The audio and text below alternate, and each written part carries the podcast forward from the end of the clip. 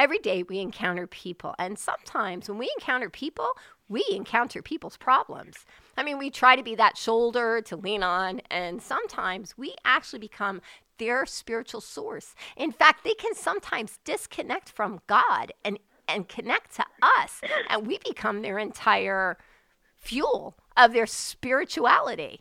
Crazy, right? Now, you would think that this wouldn't happen in churches but it happens in churches. And and in fact sometimes in churches you know people who don't really understand things of the spiritual nature they can give us word curses and they can put spells on us. I mean witchcraft can happen. These are the things that we need to be to be aware of, especially in this time. Well, my guest is Kelly McCann. She is a prophet, a pastor, a psalmist. She has a ministry called True Colors Ministries, and Kelly has really tapped in to the spiritual battle that's happening when somebody taps out of God and taps into you. So, thank you so much, Kelly. Thank you so much for coming on Touch by Prayer. Well, thank you for having me, Lisa. I'm blessed to be here tonight. Well, you know, it, it's very interesting how how God ordains things because I spoke to you through a um through a, uh, an occurrence that happened to me, and you started to share some things. And as you started to share these things, it was like my Holy Spirit beeper was going beep beep beep beep beep beep beep, and it's like people need to hear this because I don't think I ever heard that before. When I when you said to me that somebody can actually unplug from the Father and plug into a person, and it's almost like idolatry, it about floored me. Can you kind of explain that? Okay, first of all, I just want to open up because I have to put a word on everything. I want to open up with our main scripture tonight, and, or there's actually two of them. It's First Corinthians 7 1 and it says, Therefore, having these promises, beloved, let us cleanse ourselves from all filthiness of the flesh and the spirit, perfecting holiness in the fear of God. And then the next one is 2 Corinthians 6, 14 through 18. It says, Do not be unequally yoked together with unbelievers, for what fellowship has righteousness with lawlessness, and what communion has light with darkness, and what accord has Christ with Belial, or what part has a believer with an unbeliever, and what agreement has the temple of God with idols. For you are the temple of the living God. As God has said, I will dwell in them and walk among them. I will be their God, and they shall be my people. Therefore, come out among from among them and be separate, says the Lord. Do not touch what is unclean, and I will receive you. I'll be a father to you, and you shall be my sons and daughters, says the Lord Almighty. Another scripture is Ecclesiastes 12:6, and it talks about a silver cord that we receive. Um, one, that one one part is us, one part is the Father, and the Bible talks about when we die how that that we we return back to the Father. Okay, that that silver cord. But what can happen is is we can go to alternative life sources for life and our significance. Okay, and we can start to direct that those silver cords, okay, to other people, to other things, to other life sources, and we can start to ba- bind that silver cord away from the Father and onto other things, which is really idolatry well, in itself. It's really interesting that you talk about that silver cord because people who actually um, do um, what do they call it, where they they travel, but it's not through God. It's not traveling in the spirit. Um, I just had a loss for words of what it, it Ast- astral, astral projection. projection. Yes, and they talk about the silver cord. Exactly. Isn't that crazy? Now, now, now, we know that everything that the enemy has is just a counterfeit yes. of what God has already created what's already in His Word. So everything that God has for use for good, right, for His glory, to have fellowship with the light, to have fellowship with with God, to have fellowship with Jesus and the Holy Spirit, the Trinity, everything that He has, the enemy has a counterfeit for. So that's that's no different. that's no different. Um, there's a great host of ways that our spirits can be defiled, and we just read in 1 Corinthians seven one that he's telling us cleanse yourselves from the filthiness of the flesh and the spirit, okay? Which means that we can be defiled many, many different ways, And there are many ways that we can we can literally begin to have what we call soul ties. Okay? I also call them spirit ties that bind ourselves to another person, an organization, or a thing over God. Okay? Ungodly soul ties can be ungodly covenants with another person um, or things based on an un- unhealthy emotional and or sexual relationship or attachment. Okay? Um, in Luke 13:10, we see that there was a woman that had an issue of blood, right? She had an issue for 18 years. She had a spirit of infirmity in her. And Jesus said, Woman, thou art loose." Okay, now this woman was a daughter of Abraham, but Satan had her bound for 18 years. So I just have to ask a question Who are you bound to that is crippling your destiny? Wow. Because the enemy is a legalist. Okay, he needs a legal right to come in and attach to us. Okay, so that we know that the spirit realm transmits thoughts, feelings, emotions to influence actions and behavior patterns over nations, people groups, and even individuals for good or for evil.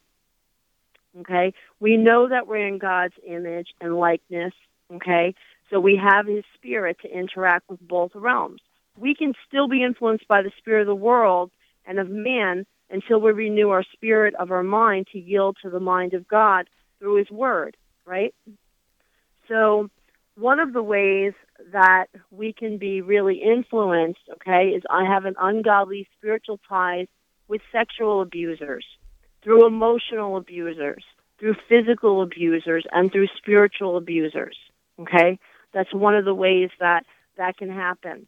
Um, we can have illegitimate, what I call illegitimate or illegal relationships with people, okay? If you have a husband, okay, that's into pornography, you have a wife involved with physical or spiritual adultery, um, sexual relationships before marriage. And I want to say spiritual adultery because it can seem like a very innocent thing, say, with a woman who's involved with a ministry. And she's involved with a ministry where there are other men where that she's co-laboring with. Now she's not sleeping with them, but she's giving more time, more attention, texting, calling, emailing, more time and attention to that that that man that she's co-laboring with than even her own husband. Okay. Um, no, she's not sleeping with him, but what she has done is she's taken that silver cord and she's connected it and to this this other person that's in the ministry that's giving her and meeting some spiritual need that her own husband is not meeting. It's a very very dangerous um, thing. It can be in the form of emotional adultery spiritual adultery, sexual relationships before marriage open up a door um, where we can have ungodly soul ties with those that um, we have had sexual relationships before we were married that can also affect our relationships now that we are married. Okay. So what um, are what are some of the things that that you because you know before we found Christ, I mean, there were things in our past. I mean, let's be honest. You know, we weren't this pristine and pure vessel, you know, when Jesus, you know, when we found Jesus. So how how do we recognize if there there are some spiritual ties because we can ask for forgiveness. We can ask, you know, the blood of Jesus to cover our sins and cover our past. But what are some of the the, the things that we need to be aware of if there is some soul ties where we need to go a step further to remove them? Okay, well, one of the things is recognizing what they are, right? So the very one of the first things that we have to do is we have to ask Holy Spirit, where are the soul ties in my life? Who am I bound to? Who am I giving more time and attention and energy to over over you and over your word, right? We know that that our armor, right, to keep us in the in the holiness and fear of God is to love the truth, right? Bankers, how do they know a counterfeit? Because they handle the truth all day. okay? They're handling the truth. They're carrying real cash, real money all day. So when a counterfeit comes along, they know, oh, this is not it. Okay? So how do we love the truth? We the Bible says we need to walk in the spirit. We need to worship in the spirit. We need to sow into the spirit and we need to feed our spirit. Okay? So we need to ask ourselves, who am I associated with right now that if they're in a bad mood that day, my whole day is ruined also? Okay. That's a really, really good question to ask yourself. Okay. Um, the other question is, is was there sexual relationships before marriage? Okay. Because eh, when anyone has had other sexual partners before marriage, including their spouses, there's defilement that's going to hinder their intimacy with God, whoever they marry now. Okay? Um, so many will come even in the counseling sessions and they'll report that they feel defiled and they're being intentionally unfaithful. They feel like they're being intentionally unfaithful to their spouse. Okay? So let's just take this area for a minute. What would I do? Have the person or each spouse confess and repent of the sexual sin okay? And usually I bring these through and I have them name them, okay? Each one that they've been joined to needs to be confessed and named individually because each one was a separate covenant or a separate what we call joining, okay, in clinical. Next, you would have them break the soul ties with each one, okay, um, and put every name in separately, or or every person I've been involved with. There may be people listening to this um, broadcast and they're saying, well, I don't remember all those people. Well, that's okay because you have the Holy Spirit and He knows everything. Okay? So you can just say, and anyone else I was involved with. Okay? Um, if it's a couple, I usually bring them back together and suggest they ask forgiveness from each other for the way that they've defiled each other. Okay? Um, after that, um, any way that they've defiled each other, having sex with other people, having sex with others before they got married, defiling each other within the marriage with the old sexual covenants. After this forgiveness is completed, you pray with them to establish a new covenant before God that based their marriage on a restored foundation under the lordship of Jesus Christ. As old soul ties are removed and annulled, there's there's new freedom that happens in marriages and in life. Okay, um, so I actually have um, a little prayer that I do with people specifically, okay, when they're doing this, when we're going through this, okay, especially for sexual immorality. And again, it might not have been them, it might have come down the bloodline because that's another way that we're defiled. If there's generational iniquity, there were doors and access points open, I don't know how many generations back. Um, what will happen is is you'll get the good water down that pipeline, but you'll also get the contaminated water down that pipeline, and it will affect you. So what I have them do is, is I have them specifically pray this, okay? And Lisa, I was going to actually just do the prayer right now. Is that absolutely, okay? Absolutely, absolutely. Okay. So, um, in the name of Jesus, I renounce all ungodly ties with every person I've been involved with, physically or spiritually, and their partners.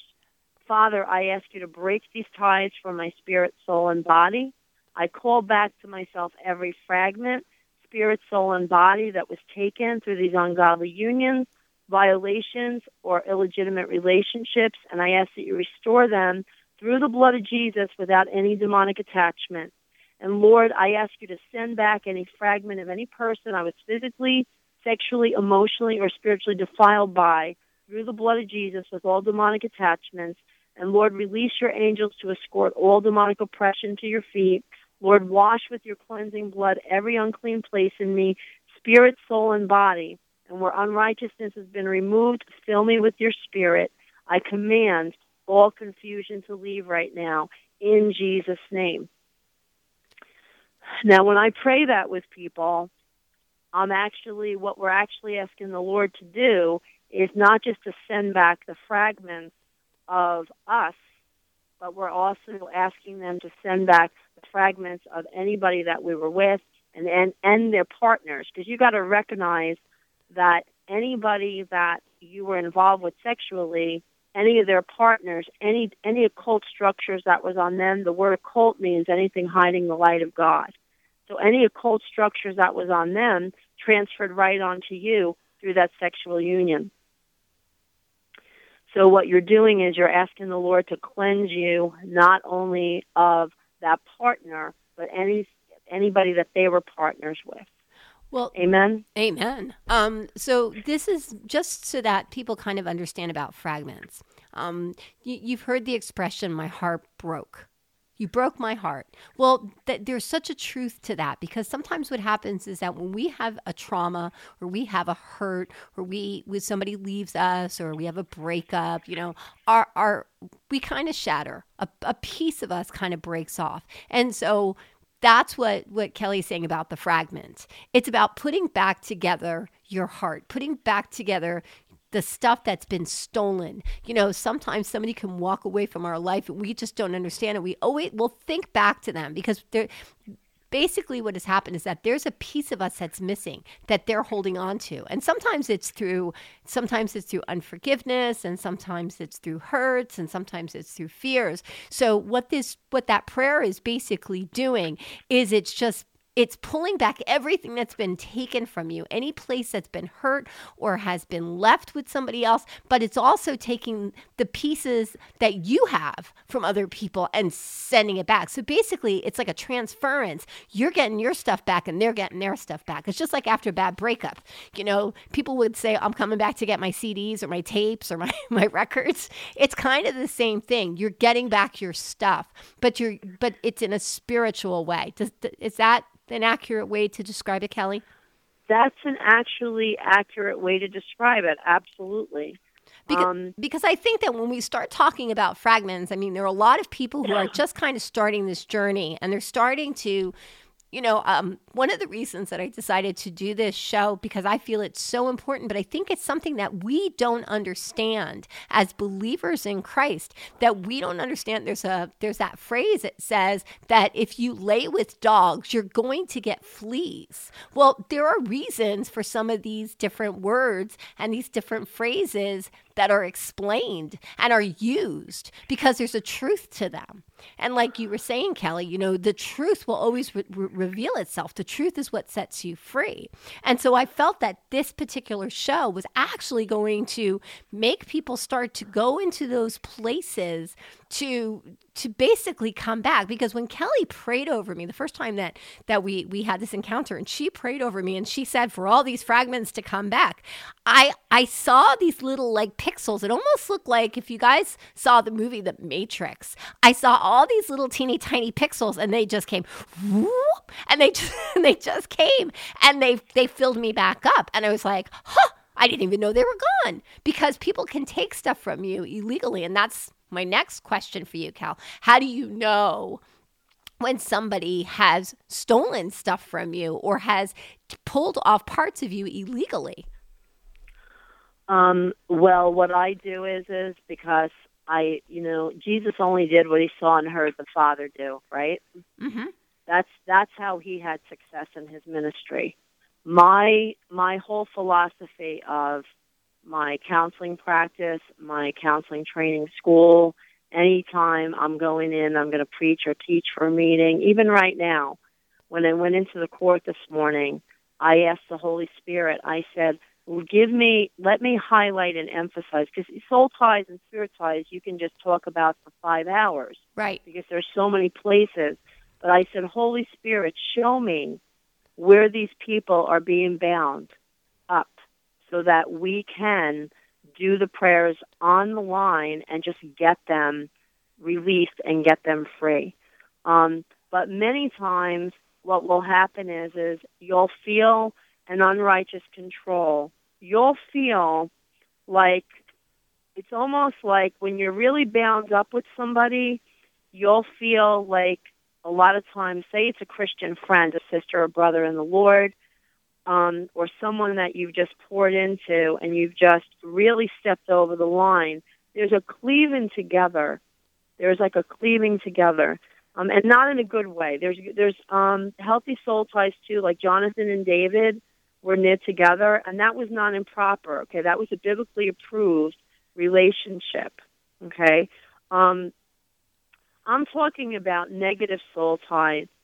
Okay, um, we don't have a, a problem with what's working in our lives, but we have a problem with what's not working in our lives. Okay? So if you have somebody or you have somebody in your life that you have to text 50 times a day, or you have somebody in your life that calls themselves a friend, but they're stepping over boundaries in your life in your life, okay? Um, you just feel like um, you feel like there's there's not as much commitment as what they're asking you for the trust level. Okay, so the level of access to you is way above their level of commitment to you in your life. Okay, um, for example, okay, there are levels of access based on relationships that we have. Whatever you make a priority, you're going to protect. Okay, in Luke six, 1 through 12, Jesus modeled levels of intimacy and he defined the relationship, okay, that he was going to, that was going to be most effective. The most investment equals the most access, okay? So Jesus had at a one himself and the Father. That was in the center of his life. Nobody was getting that place except him and the Father. We need to understand that we have a one, okay? A one circle, which is us and the Father Jesus and the Holy Spirit, which is the Godhead. Secondly, okay, he had John. Okay, that was in his number two circle. Okay. Thirdly, he had Peter, James, and John. Okay, we we might have a close circle of three people. Okay, but in our number two circle should be the one person closest to us. If you're married, your spouse should be there. Okay, not a friend, not another minister, okay, a woman or a man. Not even a child should be in there. That should be your spouse.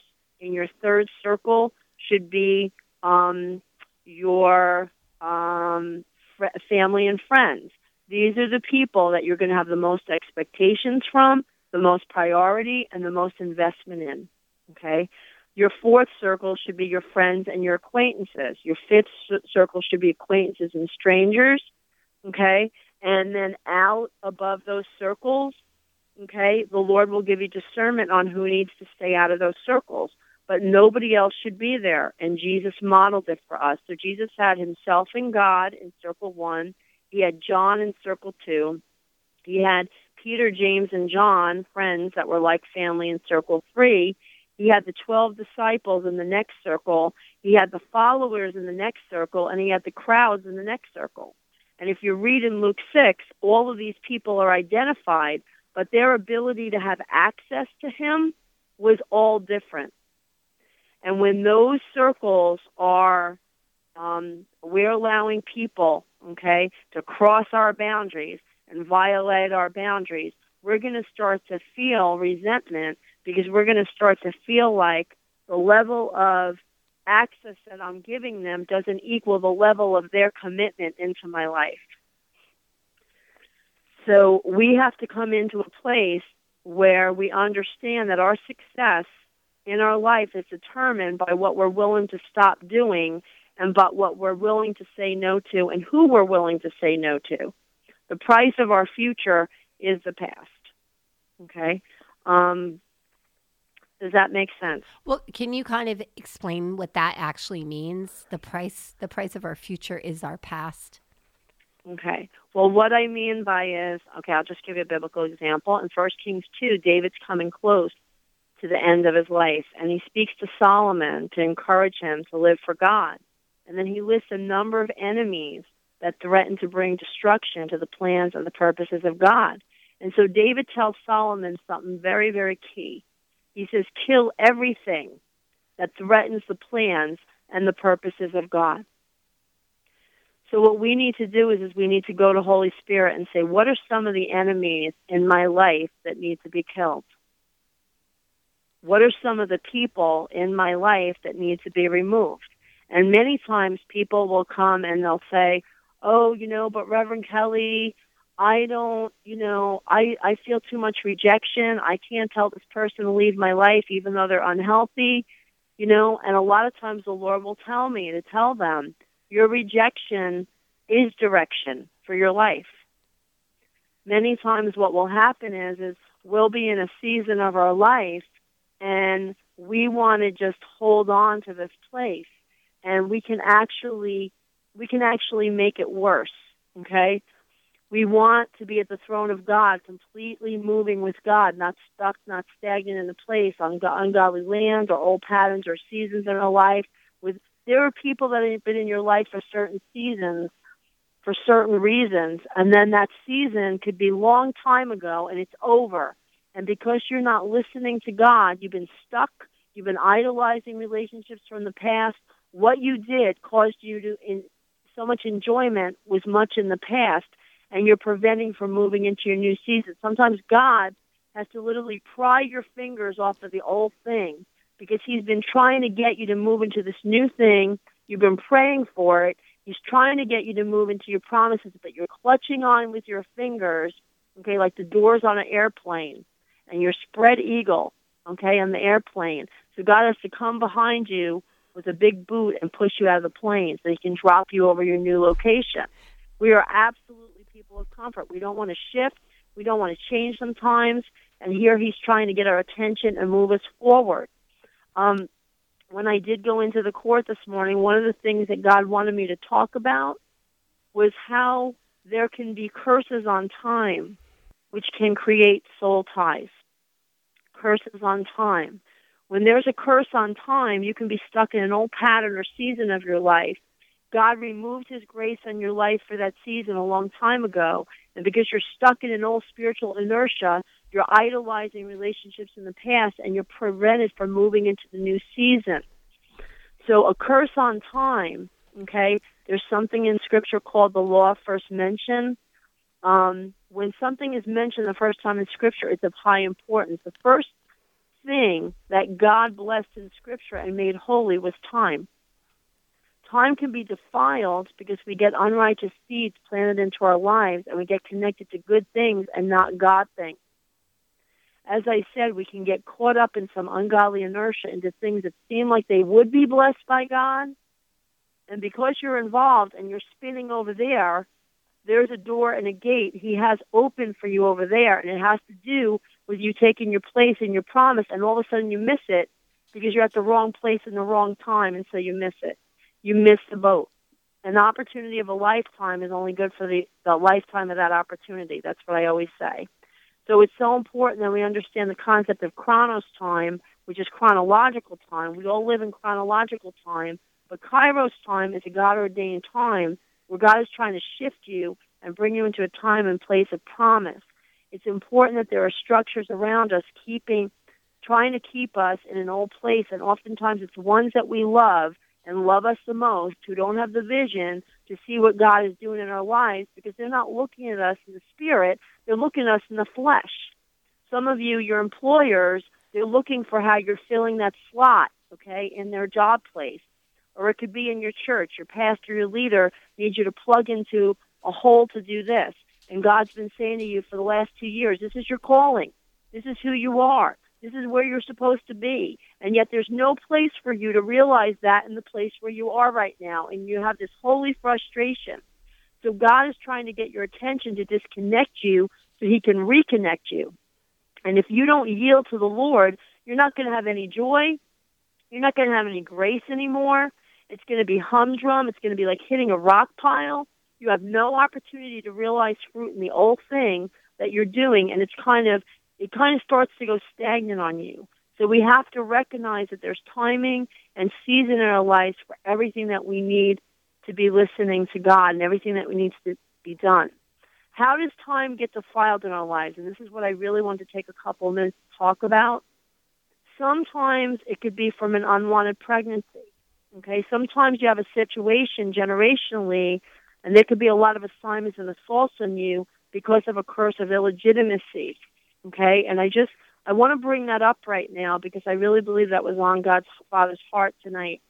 In Deuteronomy 23 2, it says, No one of illegitimate birth shall enter the assembly of the Lord, and that none of his descendants, even to the tenth generation, shall enter the assembly of the Lord. Sexual immorality in the bloodline can cause the generational line to experience an inability to feel at home or welcome in the presence of God and in his house many people will come to me for counseling and they'll say, I just feel like I don't belong. I just feel like I don't fit. I feel like a misfit. I feel like an outcast. I go from one church to the next, to the next, to the next, and I don't belong anywhere. I don't fit anywhere. I go to for, to one Christian Bible study, I don't fit in. I go to this place, I don't fit in. I go to worship and I don't feel comfortable and at home and welcome in the presence of God. And sometimes that could be because they feel or they can have this curse that Deuteronomy 23 2 is talking about. No one of illegitimate birth shall enter the assembly of the Lord, and that curse will go to the 10 generation. Okay? So many times what will happen is, is people will come in and I'll start to ask them about their line. Well, were you born out of wedlock? Well, yes, I was. Or if somebody comes in and says, well, no, I wasn't. Okay? Do you have anybody in your line that was? Okay? And usually they'll say, and yes, you know, my grandmother was born out of wedlock. Well, it can be as simple as just breaking that curse of illegitimacy, them re- renouncing and repenting for that, that illegitimacy that has caused a curse in their life, that has caused them to have this vagabond spirit where they wander from one place to another and they just feel like they don't belong. So, what I'd like to do right now is I just want to just pray that prayer for anybody listening, and I, I feel the tug of the Holy Spirit. Like this, this involves a lot of people that are going to be listening to this message and to this interview tonight and you feel like you don't belong, you have always felt like you had a root of rejection, you just don't feel like you fit. And I'm just going to pray that prayer. Is that okay, Lisa? Absolutely. Okay. In the name of Jesus, I, can, I, I renounce and I repent for all sexual immorality that led to the birth of illegitimate children in my own life and my ancestral line. And in the name of Jesus, I command all spirits of illegitimacy to leave me and my generational line I rebuke and I disconnect all other spiritual entities in my life that have been empowered by the spirit of illegitimacy, including the spirit of expected rejection and perceived rejection. And I command them to go to the feet of Jesus now. Father, would you now supernaturally remove all unrighteous motors, motives, striving, struggling, and control from my spirit that is activated within me when I feel insignificant, dishonored, ignored, invisible, or rejected. Father, will you replace these unrighteous motors with an automatic response to look into your eyes of love whenever the world around me rejects you who made me to be, or when storms or seasons pull away support systems that I've depended on for my security. In Jesus' name, I decree and I declare that my generational line from this day forward will enter the house of the Lord with thanksgiving in our hearts.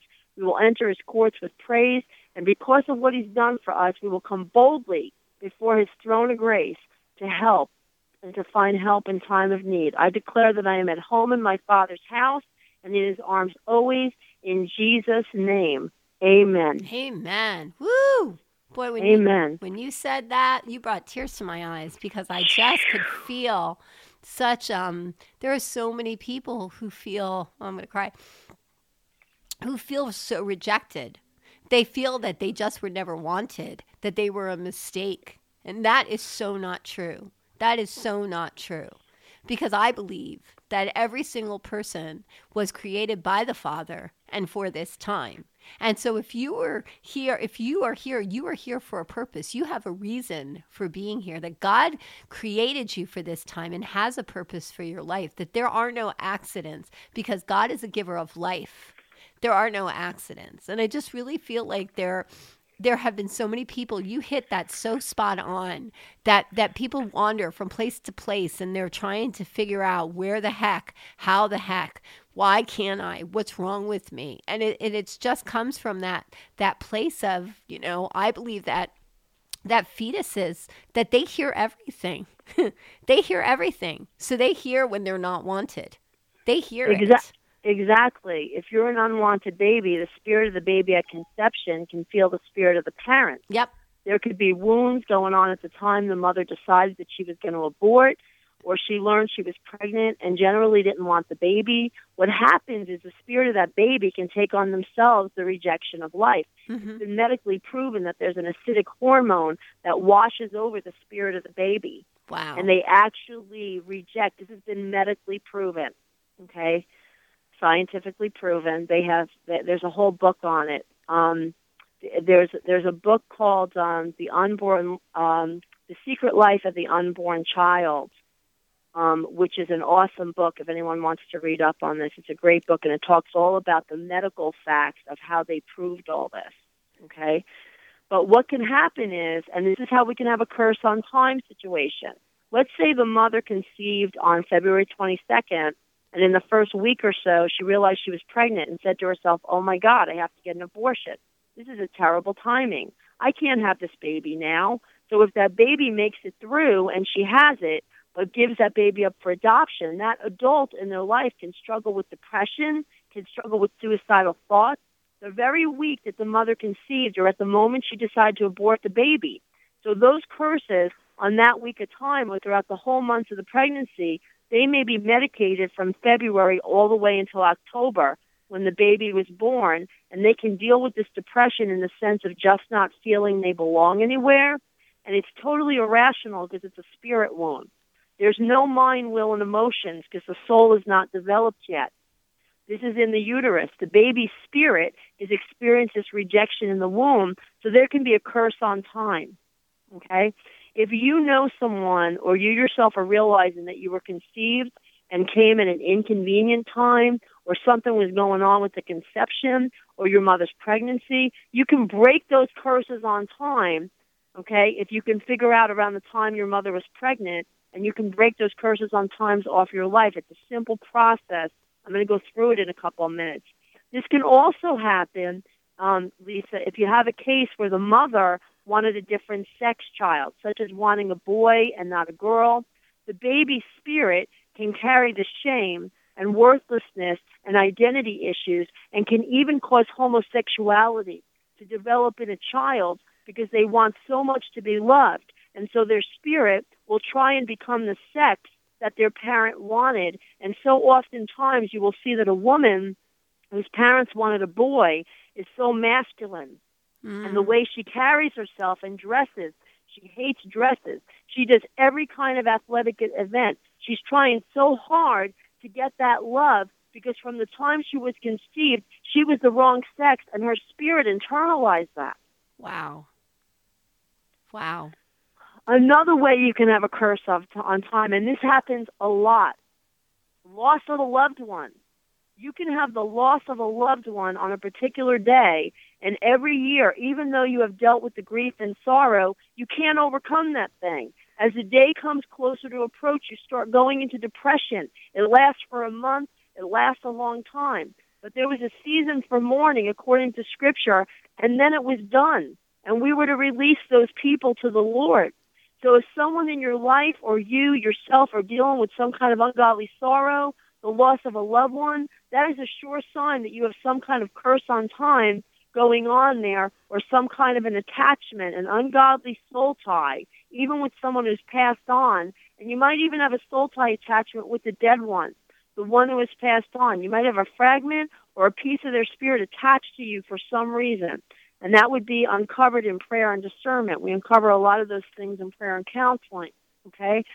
Another one can be another thing that can bring a curse on time is a occult practice practices. Okay? As we start to approach, say, um, the enemy's high holy day, Satan's high holy day, the Halloween, if there's a full moon in your region, the covens get together every solstice. Every time there's a shift or change with the moon, they get together. They have animal sacrifice on Halloween, they still endeavor to do human sacrifices. And you may wonder where those milk carton children disappear to. I believe that a lot of those children don't just go missing. Some of those children are no longer with us because they were used in this kind of ritual. Okay? Um, but I believe um, that it's very, very important to us, to us to understand that when we experience a constant pattern of oppression at certain times of the year, it's not just like Halloween where there's a lot of darkness. You can experience this every Sunday morning when you get up and you feel oppression before you go to church. Some of you will be getting ready to go into intercession to ask the Lord to bring people into kingdom and heal people that are sick and broken, and you experience oppression every Saturday and Sunday morning. There can be some kind of occult structure in the region to put a curse on your time. They are not cursing the land the church is on. They're cursing the intercessors in the time frame which is the Saturday night to Sunday morning. So when they come in, they can't see, they can't hear in the spirit. You pastors have intercessory teams in your churches and your ministries, and this is going on every Saturday and Sunday morning. Your intercessors have known discernment to what the occult assignment is for the service that day. And so if you're experiencing whether you're doing an outreach, any kind of ministry, ask the Lord to show you, is there a curse on time? If you keep on experiencing oppression when you go out on a regular basis while you're in the middle of ministering or as you're preparing to go out, ask the Lord if there's a curse on time and then break that thing. Another thing, way that there can be a curse on time is trauma. Trauma can open up a curse on time. A car accident, a rape, a lot of abuse growing up. You can have curses on time on the day or days that you were molested or the particular day that you were molested or assaulted. And so that might be a, quite a few days depending on the times and number of times being assaulted when you were young. So those types of things might have to be cleaned off of you in a prayer counseling session. Also, if you experience your buddy getting blown up in Afghanistan, I know some of the military will have soul ties, okay, to their to their comrades, to their soldiers, those that were in their unit. Okay, if you experience your buddy getting blown up in Afghanistan and your Humvee got totally turned over and you survived and they died, you might have some kind of curse on time for that event. And as you approach the anniversary of that event, it might cause a lot of emotions and things to come up because you're still connected to that in the spirit. There can be life changing events in your life. You can be so successful in a job and someone goes around and slanders and betrays you. You lose your job um, of a lifetime that you've always loved, and all of a sudden you're desolate because you've been so attached to this job for years. And so you can have a life changing event like that and find out two years later the same kind of a thing happens with you and you lose the next job. Two years later, this happens again. You have this repeating cycle. You can have a health issue occur when you have an accident occur and you fall and you have surgery and you get that all repaired and you go through physical therapy. Four years later to the day, another accident happens with a different body part and you have surgery. You go through physical therapy and you get repaired. So you find out, wow, I've had that happen to me three times four years apart, always in the month of February, what's going on? There's a curse on time with this. Something is going on with this, and we need to get to the root of it. Ask the Holy Spirit, what is the root of this? Where is it coming from? Cover it with the blood of Jesus, sanctify that day, bring that day back into redemption. Whatever is causing that curse on time for you, and, or cause that recurring poverty, infirmity pattern in your life that needs to be taken care of. So how do we how do we deal with these curses on time? Okay, ask the Holy Spirit to identify where the time has been defiled.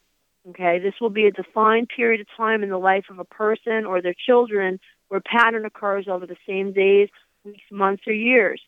Um, sometimes I've had a curse on an age on time with a counselee, such as a daughter, mother, and grandmother who all had a car accident at the age of 17. This is a clue. That is generational. It's a seed in your life. Is a generational line? Did it come through conception? Did it come through personal loss, trauma, financial plunder? If it's generational, ask the Lord to reveal what generations and sin was committed. Sometimes the Lord will actually give you a picture of a sin being committed or a number back a certain amount of generations where a sin was committed. Ask, and you can identificationally repent on behalf of the ancestors that opened up the door you can repent into where that sin came in into your line. Remember in Scripture, curses don't last longer than three or four generations. However, it's the continually carrying on of the curse to every successive generation by agreement with it that empowers it. So the ah. first thing we do is we repent for the sin that's defiled time to remove the enemy's legal right on behalf of yourself and your line. So we repent of the sin that defiled the time. That's the first thing. The second thing is, is we break that curse on time. We we say we break agreement. I'm going to do this in a minute for everybody who's who's um feeling that. Oh yeah. Then the next thing we do is we intentionally bless the time frame, replacing the good replacing the good time with the evil. Okay? It is possible to give God the first fruits of that time now. For example, for some of you, you get up and you're already up at four, five, or six o'clock in the day, so it's really challenging to get up early to spend any time with the Lord. So we don't have to get religious about it, okay? For me, when it's quiet in my house, you know, everything's quiet in my house at night, that's the first fruits for the Lord. although he has been waking me up at four in the morning. I most connect with him when it's quiet at night. So you got to find your first fruits with the Father. If you have a time where you have a day that you lost a loved one and you do have heaviness on that day, celebrate their life. Instead of recounting the day of the funeral, the car accident, or the sudden loss, bring out the pictures you had together. Honor them in some way. Have lunch with someone who knew them and bless them. Okay? Over time, you're going to realize that you skipped over that day and you were not thrown into depression or oppression around that time because you've sanctified that time and it's no longer connected to an ungodly hook of sadness to you. Does that make sense? Absolutely. Absolutely. Yes. And I wanted to give this personal testimony. Do I have time? Absolutely. Yep. I wanted to give this personal testimony of a, a curse on time that I had. And I didn't understand it at the time that it was happening, but I went through all the steps. And then later on, as I went through training and deliverance, God showed me I had this curse on time. Okay. I had an abortion when I was 19 years old. Okay. I blocked it out in my subconscious. I was split. I was broken off. I had trauma. Um, when you have trauma, you're double minded. You can absolutely love Jesus, but there's a hurting part of you that's still holding the, the trauma holding all the negative emotions from that trauma, holding all the demonic oppression, and holding all the lies. So before I even had any trauma resolution, this is one of the first things that God did in my life to begin to show me what my assignment was, and He healed me from from the the absolute devastation of this abortion. But this is what ha- this is what was happening to me. Every January, right around that whole month of January, because that was the month that I had this abortion, every time it came to January, it was right after Christmas, I would go into deep depression. Well, this was about probably four or five years after this happened. I was already married. I had um, my boys were probably four and five years old. I was a teacher in a Christian school. I was doing ministry. I was leading worship and all this stuff in my life, serving God, serving God. Well, what happened was it hit that month. It was right after Christmas. It was January. And I went into a deep depression. I was out of work for almost the whole month of January. It was about 30 days. And I, and I had people praying for me, and I had prayer teams, and I had everybody, and I could not bust out of this thing. I couldn't bust out of it. I didn't know a lot about deliverance at that time. I didn't really understand it. I just knew that it was something that Jesus appropriated for us, but I didn't understand it. Well, it came to about the very end of January, maybe the last day of the month, and I was in the shower and I started to cry out to God. I wasn't eating, I wasn't sleeping, I and and and I was barely taking a shower. I was in the shower that day and I cried out to the Lord and I said, "Lord, the pain hurts too much. You have to take it from me." I was starting to get physical pain in my stomach. I was starting to feel like there was a spear in my side. I had I had oppression on my head, heaviness, headaches, migraines. It was so bad. The oppression was manifesting in my body. I didn't even know what to do anymore. And I cried out to the Lord in the shower. And as I cried out to the Lord, I had I was having a snapshot memory of going in and getting that abortion when I was 19. It was coming back to me. It was coming back to me. So I didn't know what to do, and I just started to cry out and plead the blood and repent. I'm doing all this in the shower. As I'm doing this, the telephone rings. I hadn't been answering my phone for the month. I hadn't been answering. My husband was just taking care of my boys. I was so I was such a bad I was in such bad shape. So I the immediately I heard the spirit of God say, "Answer that phone." I threw my robe on, ran into the bedroom, picked up the phone. It was this woman from church that I barely know, and she called up and she said, Kelly, God told me 30 days ago that he was going to start to bring you through deliverance for an abortion, and I've been praying for you for 30 days. And he said, on the 30th day, to call you and bring you through deliverance, and that you would be ready for it. And I was like, okay. And she read my mail. She had a word of knowledge she knew who the person was that got me pregnant. She knew the name. She knew where I got this done. She knew details. She knew everything. And she goes, I'm just telling you this because God is getting ready to pull you out, pull you out of this trauma, heal your body, heal your mind, heal your emotions, heal your spirit because as he heals you today, the, he, this is the open door right now where he's going to use you to bring deliverance and inner healing to other people. So he's going to do a very speedy healing with you. I was on the phone with her maybe not even a half hour. She led me through deliverance. She led me through repentance. She led me through renunciation. I broke agreement with demons. She cast evil spirits out of me. She she was dealing with the spirit of shame. We were sending everything to the feet of Jesus. I was replacing it with the love of God, the blood of Jesus, cries out redemption. God was redeeming all this stuff was happening to me. When I when I hung up that phone, I was delivered. I was done. I was done. God just totally delivered me.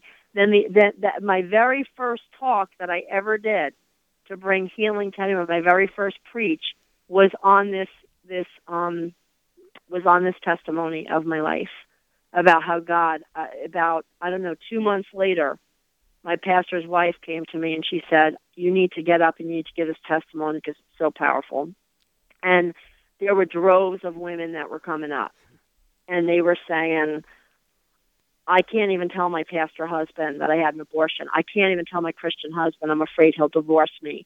I can't even tell anybody. And there were all these women that were suffering in silence. And God is a God that wants to pull you out of a place of a spirit of shame that's crippling you, a spirit of rejection that's crippling you. No matter how powerful those things feel, that they have control over you, they all bow to Jesus they're all compelled to obey and bow to Jesus. The other thing that happened in that testimony, and I just want to say this, I think that this is going to help somebody out there. You might say, well, it's over and God delivered me, but how do I get closure on that? One of the things that I did was this woman and my pastor's wife at the time, I told them what happened. The one woman already knew, but the other, my pastor's wife, I went and I told her. And what we did was we went to the park we got a wreath, we threw it in the in the in the in the river, and we had closure, and we just read scriptures about God's forgiveness and how He takes our sins and He throws it in the sea of forgetfulness, never to be remembered, and how He's not going to remember our trespasses anymore. It's very, very important to have closure as God, as you're breaking these curses on time, and as God is bringing it back, especially when it comes to the area of abortion and you women who gave up children because you got pregnant at age 15 and you never forgave yourself. Very, very important to forgive yourself. Very, very important to have closure um, because the Bible says that no weapon forged against us will prosper, but every tongue that rises up in judgment will be condemned. So when we condemn, when we rise up and we keep judging ourselves and judging ourselves, and judging ourselves the things that God has already forgiven us for, we actually bring ourselves in a in a place of isolation, in a place of condemnation where the enemy can just condemn us. So it's very, very important that our own tongue no longer condemns us, but agrees with the Word of God that says that God so loved the world that He want, didn't want anyone to perish, right? That God loves us with an everlasting love. He takes our sins and he puts them as far as the east is from the west, never to be remembered. And we have to receive that because if we don't receive that, the enemy will use it to hurt us and to destroy us. And the enemy's plan, John 10:10, 10, 10, becomes to kill, steal, and destroy. What is he trying to kill? God's destiny for you. God has a specific birthright, an assignment on your life. But if we stay in condemnation, we can't forgive ourselves, we can't release ourselves. What happens is we walk in the counterfeit destiny of the long range plans of the enemy for our life. That's powerful. That's ridiculously powerful.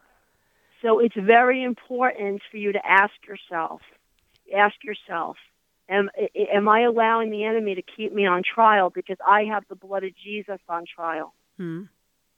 So, Kelly, let me ask you a question. Is there a prayer if anybody has had an abortion, or eh, I mean, can you read that over the air to help people like put some closure to that? Or is yes, that okay? Because yes. I feel that's do, really important. I'm going to do this. I'm going to do this prophetically because this is what God gave me to share when I went in the court this morning. Yep. But but I also believe, Lisa, that they that the other important piece of this sharing that is that people see for five years of my life, every January, I was oppressed and I didn't even know why. Mm. I didn't know why. Yeah. So it's very, very important to ask the Holy Spirit, why am I oppressed every every April? Why am I oppressed every or depressed every January? Why am I why am I suicidal every November around Thanksgiving time? Why? Okay, very, very important to ask the Holy Spirit to help you identify so you know what it is you're coming out of agreement with. You know where there was defilement. First Corinthians 7 1. I'm going to keep going back here. Therefore, having these promises, beloved, let us cleanse ourselves from all filthiness. Filth, in other words, the filthiness is defilement of our flesh and of our spirit, perfecting holiness in the fear of God. So I'm gonna I'm gonna bring I'm gonna bring anybody out there through right now that's had an abortion and you're beating yourself up for it. You know, shame doesn't say I made a mistake and God will forgive me. Shame based life says I am a mistake and there's no way out. And I am here to tell you that there is a way out. His name is Jesus. So we're going to break that lie off of you that you have to stay and that this your life right now is as good as it gets because it's not. If you're living a shame-based life, this is not as good as it gets. We actually, when we st- when we stay in that place of unforgiveness towards ourselves, we actually, the Bible says, we frustrate the grace of God. We frustrate the grace of God, and we lessen and we say that what Jesus Christ did on the cross wasn't enough.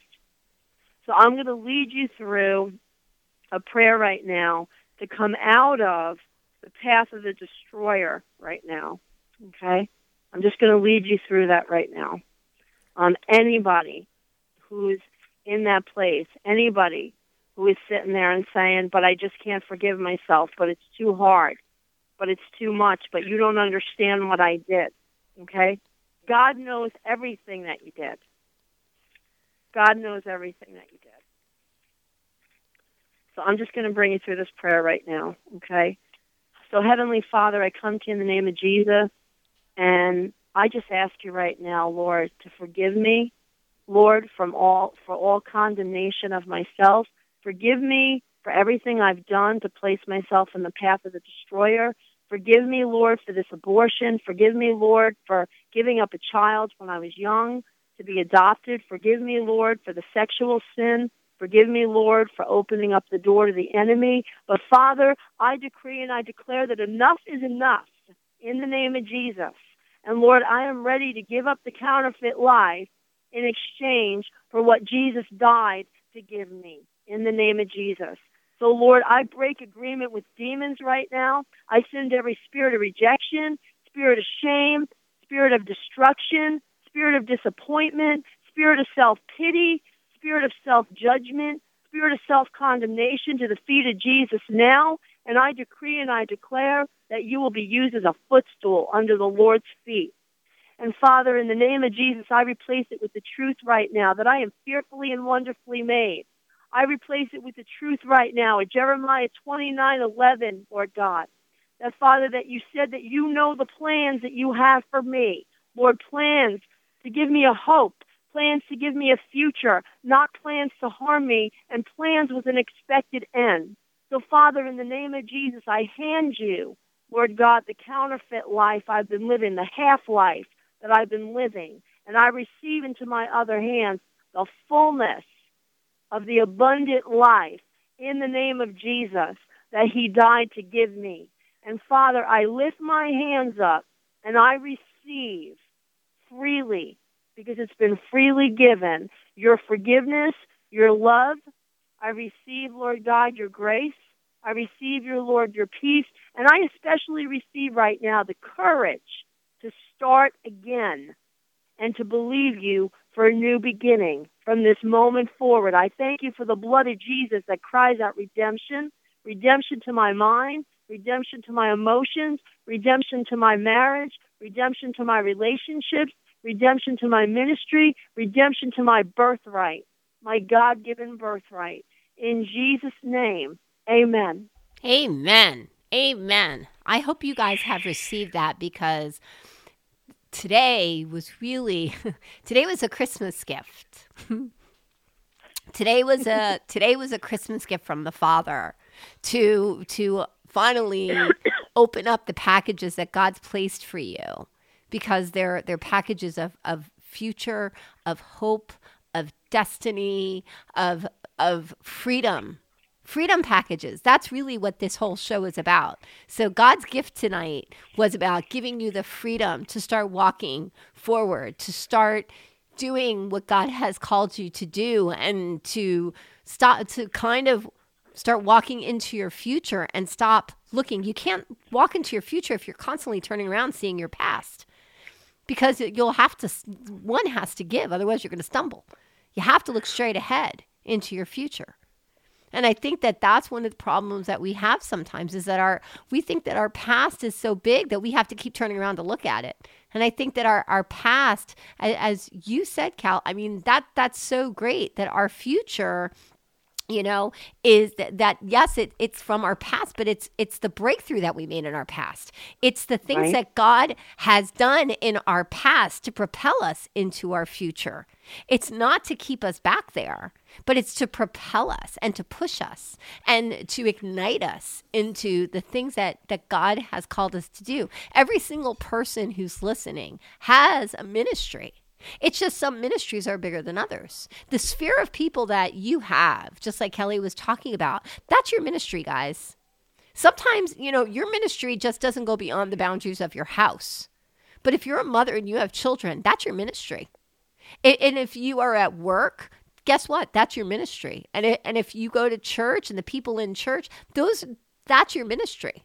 Everybody that you encounter, that you can talk about God to, that you can show the love of God to, that you can give the testimonies of what God has brought you through, are going to encourage those people in your sphere. And I thought that was that was just such a, a a great thing because who's in your circle? You know, Ryan Lestrange and so many other prophetic people are talking about who's in your tribe. Because not everybody can be in your tribe. We want to bring everybody.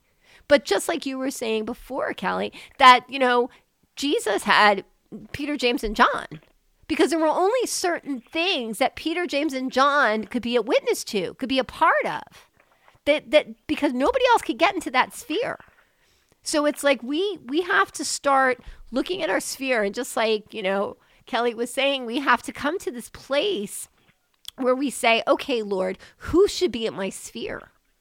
Who should be in my circle? Who are the people that you've placed in there? And who are the people who their season has run out? And I'm just kind of, they're taking up space that somebody else could be in. And I thought, I think that some of the things that you really touched on, Kelly, were so, oh my gosh, they were so needed. And especially because Christmas for so many people is such a depressing time. And it could be so depressing and you don't even know why but it could be just the the the traumas that happened, the the the hurts that happened. But but we have to start looking at Christmas as you know, that's just the day that we celebrate the birth of Christ. I mean, we know it's not his actual birthday. We get that. People who, who truly understand, we get that. But still, you know, the, the entire world is singing, Hark the Herald Angels Sing, Glory to the Newborn King. There's a purpose for that. The entire wor- world is celebrating that Jesus is Lord, that He has come, that He is our Savior, that He was born, and it's a it's a time of rejoicing. So if there is something in your life that is making you sad, it, it's it's time to seek the Holy Spirit and say, "Okay, Daddy, what is this, and how do I get rid of it?" So you know, Kelly, let me just ask you one other question. Um, you know one of the things that that you were talking about is how if you're married that you want your husband to be in this sphere. He needs to be in the first circle.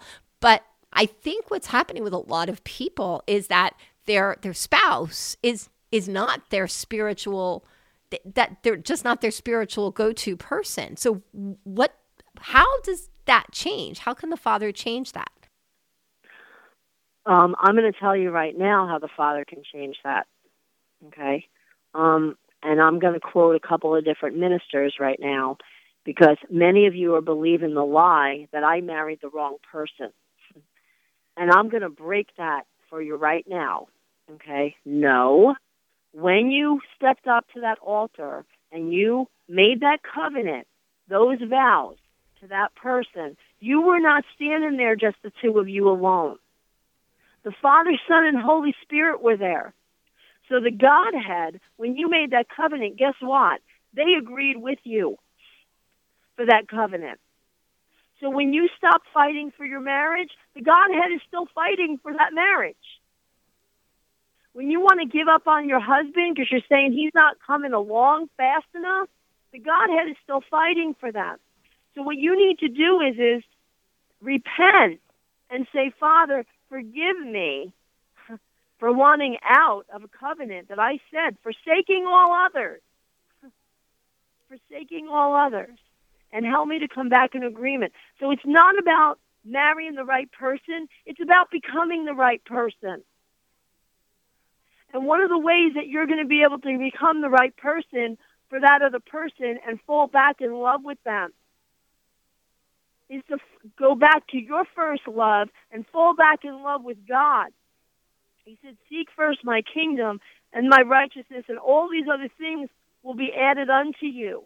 If you're looking at someone else's husband or someone else's wife, that's called covetousness. And the Bible says you're not supposed to covet another man's wife, another man's husband. Okay, so you need to get that. One of the biggest ways to overturn that, one of the biggest ways to come against that is every day get up and start praying for your spouse. Every day, get up and start praying for them. And what's going to happen is, as you pray for them, God is going to begin to take his super and put it on your natural, and you're going to begin to have supernatural love for them that you didn't even have when you met them. God's going to begin to give you a double portion for them. Take that look at where look at where they are in the circle. Yes, it's God and you is first, and then they should be in that second circle. If they're not in that second circle, ask the Lord who you put in that second circle or what you put in that second circle. For some of you, it's a hobby. For some of you in that second circle, you, you your ministry is an idol. For some of you, shopping is an idol. For some of you, coffee is an idol. For some of you, you have a soul tie or an addiction to prescription medication. And they've taken that because you're trying to escape and you're trying to self medicate. And God is saying, No, I want you to pray, come back to me, pray for your spouse, pray with your spouse, and begin to pull them back in. And for some of you, you're taking time that you should be putting with your spouse, and you're on the phone for three hours or you have an idolatrous bond right now with your computer. And God is saying, no, take those three hours that you're sitting there on Facebook talking to strangers and shut it off and go and talk to your spouse. That's a word. That is such a word. I knew there was I knew we weren't done. I knew there was something else and. I really feel that I think that was it. Whoa. I think that was it because seriously, I'm like, nope, we're not done yet. We have to address one more thing. and I think that's it because I think so many people are struggling.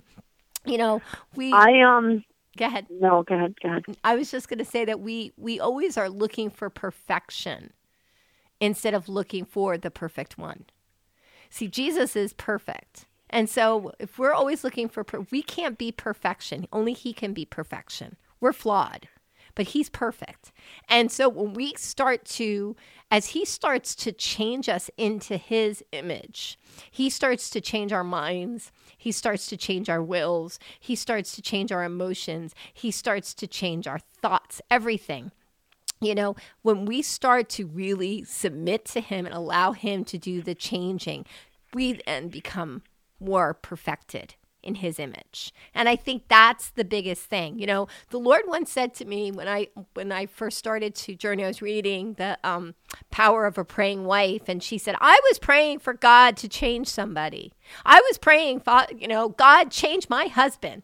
And God said to her, He says, Well, someone's going to change, but it's not going to be him. I'm going to change you first.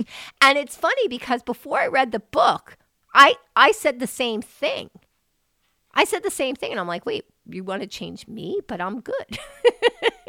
but see, there were things that I was expecting my husband to be that only God could be.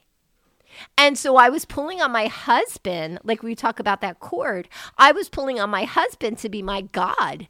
And he can't be God because he's man. He's my husband. Yeah, it's not if your spouse lets That you down, it's me. when they do. We have to have a, a backup plan. My Rob just came in. He's like, that would be me. Um, one of the things that God did want me to also Sure. release is I am writing a book with not about deliverance, but it, it, it's of deliverance. It actually has deliverance on it. uh huh. So, and there's a prophetic word that uh, that will be in this book, but I want to release it right now over the people. Absolutely. Is that okay? Absolutely. Because Release I, away. be- I really believe this is the word of the Lord, and then I'd like to follow that up with just a blessing. Because Sure. one of the one of the um, one of the um, earmarks of this ministry is that one of the things that God showed me as I came in and as He was birthing things, He said, people have so many curses spoken over them, even generationally and in their household, but they have very few people that are blessing them. So one of the earmarks of my ministry is that I anything I do, if I preach, if I teach, wherever I'm doing a training, I always, even in my school on training nights, I close with a blessing over the people. So I just wanted to release the prophetic word, and then I wanted to close with a blessing. And Okay. then if there's anything else you have for me, um, but but this is this is the word of the Lord, and just receive this with your spirit right now. The, the Lord says, The strength of your storm is no match for the strength of your God and for my great love for you. My stubborn love will not let go of you, says the Lord. I never sleep, I never slumber. I am the God that will keep you from falling. I hold you in the grip of my grace and a love that will sustain you. Do not keep looking at the strength of your storm. Do not keep speaking of the strength of your storm. Do not keep praying the strength of your storm, but look up, look up, look up, and focus on the strength of your God. Speak about my strength. Pray about my great strength. Decree my strength over your storm, and you will know that I am holding you tightly in the midst of your storm, and I will not let you go. Your storm is no match for your God, says the Lord. I am the Lord, and there is no other. That's awesome. I I so get that. I so yeah. He's been talking to me about getting out of the boat and not looking at the storm and just keep walking. so know, and I just and, and I just want to say this too. Mhm. Our lives around us, the Bible says that life and death is in the power of the tongue. So our tongues have power, and you know, you asked me earlier about married couples, and the the one thing that I want to tell you is is, and you can fill this in. Your life in your marriage, your marriage is voice activated. You're either speaking death or life into that or about that spouse. What are you saying about them when they're not around? What are you saying to them when they are around? Are you speaking life that brings the blessing of God? Or are you speaking death that brings the curse of the enemy to curse them? wow. What are you saying about your spouse, your life, your marriage, your ministry? What are you saying about your church? What are you saying about the leaders in your church? What are you saying about your children? Oh, well, they're a drug addict and they'll always be a drug addict. Really? You just prophesied their destiny. Are you speaking and saying and decreeing what God says about them? Or are you decreeing out of your fear? Where are you coming from? And You know, and I, I preached a word last week, and the word was faith your fear. Faith your fear. Faith it. What that means is open up your mouth and speak what God says over that thing and, And- add faith to it. And as you add faith to it, God is pleased and He's going to release and we're going to have access in heaven. It says in the Bible in Psalm 103:20 that when we speak the word of God, angels heed that word and they go into action on our behalf. God sends them from the throne of heaven. so Your life, your marriage, your whole life, your whole life, even if you're afraid of something, faith your fear. Faith it. Add faith to it. How do we do that? By decreeing and declaring the word what isn't as if it is over that over that marriage. So your whole life, your marriage is going to be voice activated. Do you realize that the whole earth was voice activated by the Father? He came into the void. There was nothing there. It was dark. It was still. It was void. He opened up his mouth. He said, "Let there be." And then there were the world was voice Yes. activated from the Father. Absolutely. Your marriage is voice activated from your mouth That's right. by agreeing with what God has already said. That's right. So, Kelly, let me ask you a question because we're about to close. Can you go ahead and pray your blessing? Yes, I'm going to release a blessing right okay. now. Thank you. I I call each one of your spirits forward, and I decree the word of God for you. Listen to your spirit to the word of God for you. First Thessalonians one six. You became imitators of us and of the Lord. I bless each one of you with the joy of seeing your followers live the life of the Spirit that they absorb from you as they partner with you. I bless you to see them use the values that you've lived, models and instilled as a platform for them to embrace the ways of God and even a higher level and possess their birthrights. I bless you with beautifully imprinting God's heart onto others and knowing that you have left an indelible imprint for good on the lives of many people as God has authored you to do. I bless you as people embrace your values, people that you did not know were watching or learning from you, people to whom you were not even overtly ministering. I bless you with the wonderful joy of seeing your values embraced by a wider circle than those whom you directly touched. I bless you with great fulfillment and satisfaction at the end of your life, knowing that your family and the generations that follow you have embraced your values as their values. I bless you extravagantly in the name of Jesus, the name that is above every name, the name of Jesus. I bless you to remember that when he was on the cross, you were on his mind. I bless you to remember that he has carved your name into the palms of his hands, never to be forgotten. I bless you to remember that greater is he that is in you. And I especially bless you to remember, I call your spirit to attention to remember that he who started a good work in you will absolutely complete it. And I bless you to remember every day to give your yes and amen to heaven's plans and purposes for you. In the name that is above every name, the name of Jesus. Amen. Amen. Amen. Kelly, this has just been so insightful. This has just blessed the socks I know off of so many. I can't wait to hear. If this has like touched you or blessed you, make sure that you send us emails because I'm I, I'm getting emails and I love to read them. So if you'd like to email me, you can get in touch with me at Lisa at Touch by Prayer. Also, if you want to connect with um, Kelly to catch her um, CDs. And also, she's going to be having a book. And most importantly, she is going to be one of the speakers at my women's conference, which is called Daddy's Girls Walking as the Daughter of the King, which is going to be March 17th and 18th here in New Jersey. So if you would like to connect with Kelly McCann, just go to www.truecolors8 dot com. Thank you so much, Kelly. Thank you so much for, for coming, for, for sharing all this stuff, for sharing your beautiful testimony, and on also for the blessings. Uh, This was like the greatest, greatest Christmas gift. Praise God. Well, I was glad to be here, glad to join you, help everybody listening, um, every way of technology that you're just blessed. And just keep yourself, keep your heart guarded, right, with the Word and the love of God, because out of it flows every issue of life. So just guard yourself with the Lord, and He'll lead you. Amen. Amen. Thanks again, Kelly. I hope you guys have been blessed. Thank you so much for listening to Touch by Prayer. Go ahead and share it. We're on Facebook, so you can find us there. Just remember to go out and touch someone. Good night.